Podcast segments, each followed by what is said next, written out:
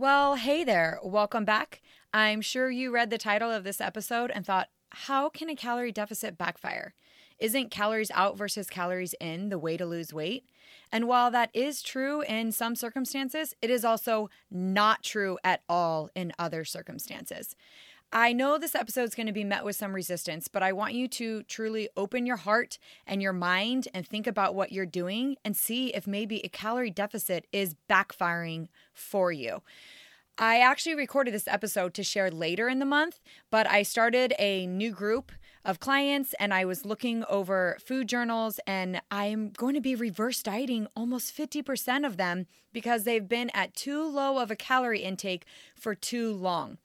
And that is hindering them from doing the things they want and losing the fat that they want because their calorie deficit for an extended period of time has backfired. So, I'm going to explain what that means in this podcast, how it works, why it happens. And then in a kind of a part two for next week, I'm going to go over reverse dieting and how that can actually help you meet your goals. Because if I have said it once, I will say it a hundred million times less food is not always the answer. It is the right amount of food to meet your needs and your goals. So let's get into it.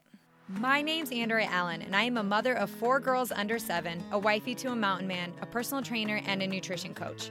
I love all things women's health and fitness, but let's face it, the fitness industry is complicated and it's not built for the everyday mom.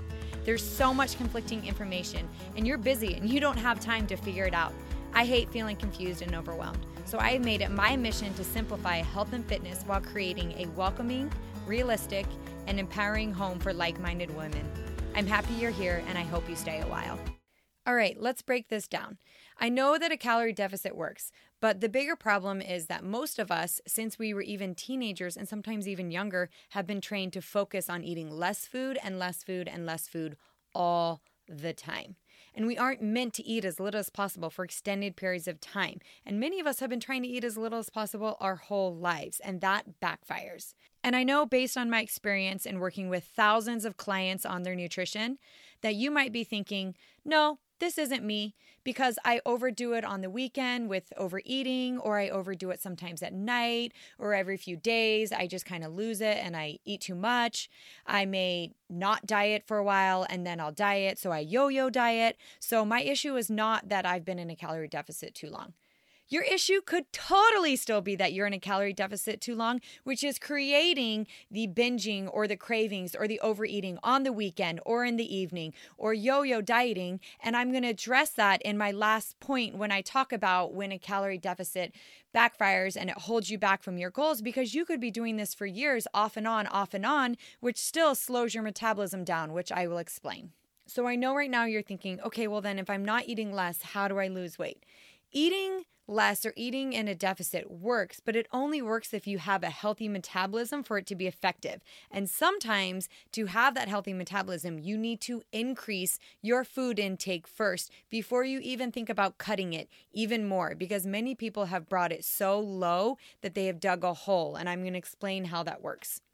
So, every body has something called a BMR. It is their basal metabolic rate. It is the rate at which your body burns calories when you are at rest. It means if you are laying in bed all day doing nothing but watching Netflix, it is the amount of calories you would burn doing nothing.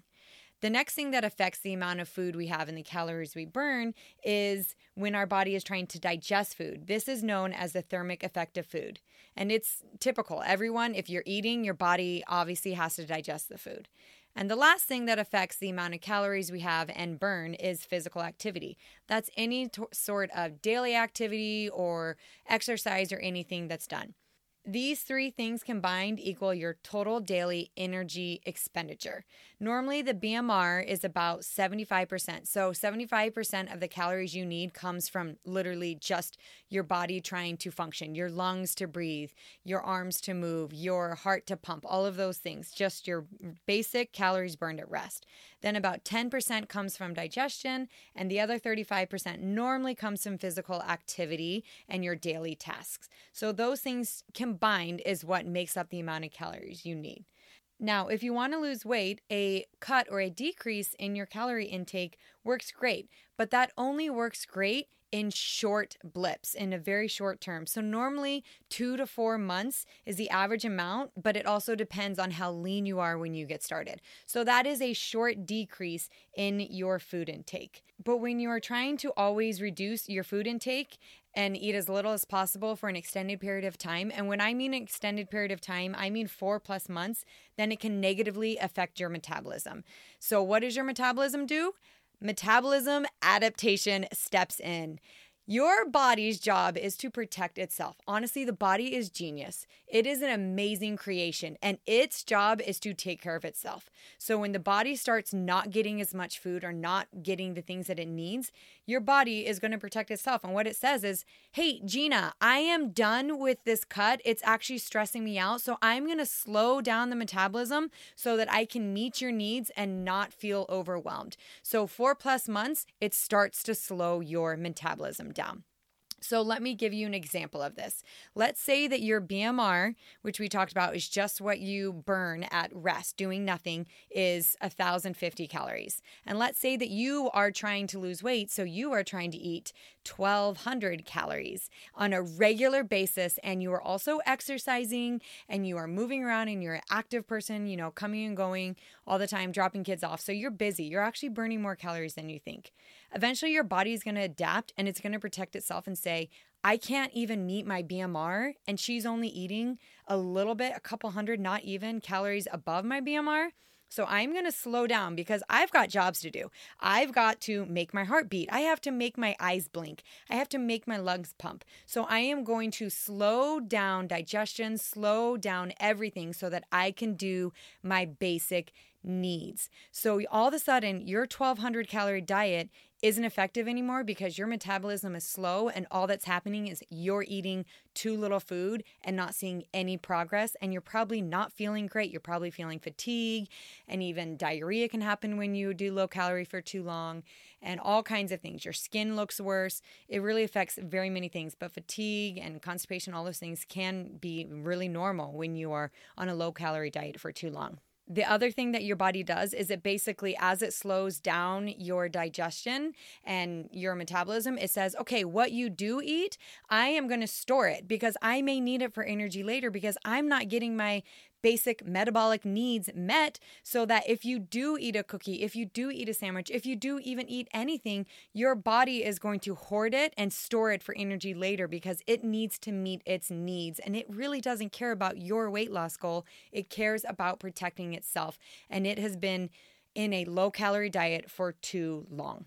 Another negative side effect of a calorie deficit that's going on too long is that your cortisol increases. Cortisol is not your friend. It is literally never your friend when you are trying to lose weight.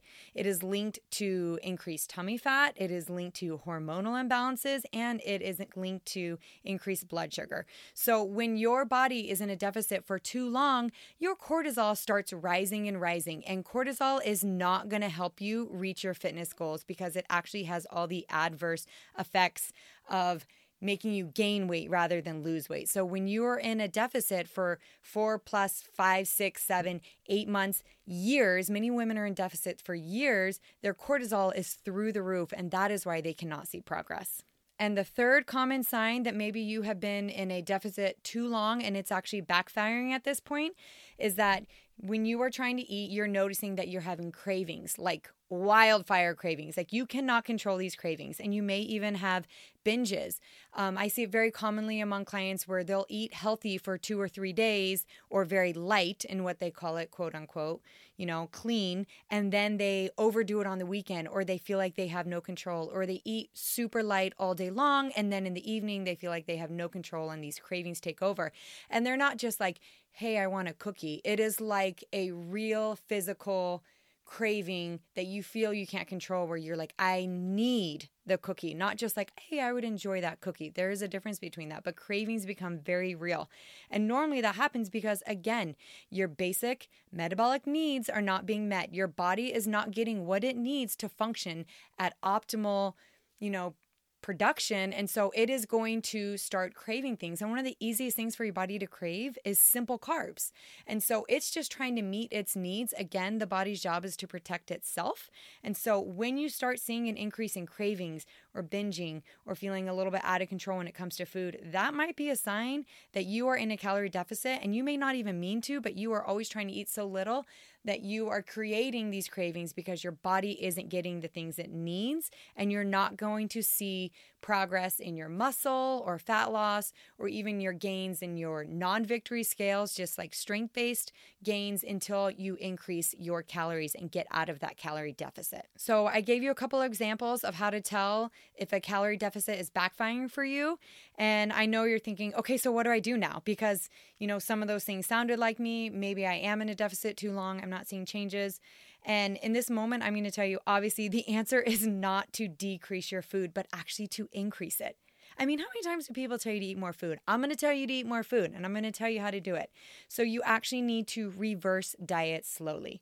Reverse dieting is just a method where you are slowly increasing your calories to basically revive your metabolism because it is adapted to your calorie deficit diet. And we want to make it adapt again to having more food. And the cool part is, I'm actually going to go over reverse dieting in detail in the next podcast. That's going to be the subject. And we're going to talk about how it can actually help you, how it helps with fat loss goals, how it helps even with mood and a bunch of other things. And it's a really cool concept, and it actually works really well for people to see changes. 30% of my clients, I have to reverse diet. And the crazy thing is, a lot of them actually lose weight as they're increasing their calories because, again, their metabolism is being fed properly. Your body is like a car, it's it functions well on gas. If you did not put gas in your car, your car is not going to function well. The wheels are going to break, you know, the engine's going to have issues, and your car's the same way. So if you stay in a deficit for too long, past four months, obviously that varies by person, four to five months, you're going to need to reverse diet. And that is going to be our subject of next week's episode.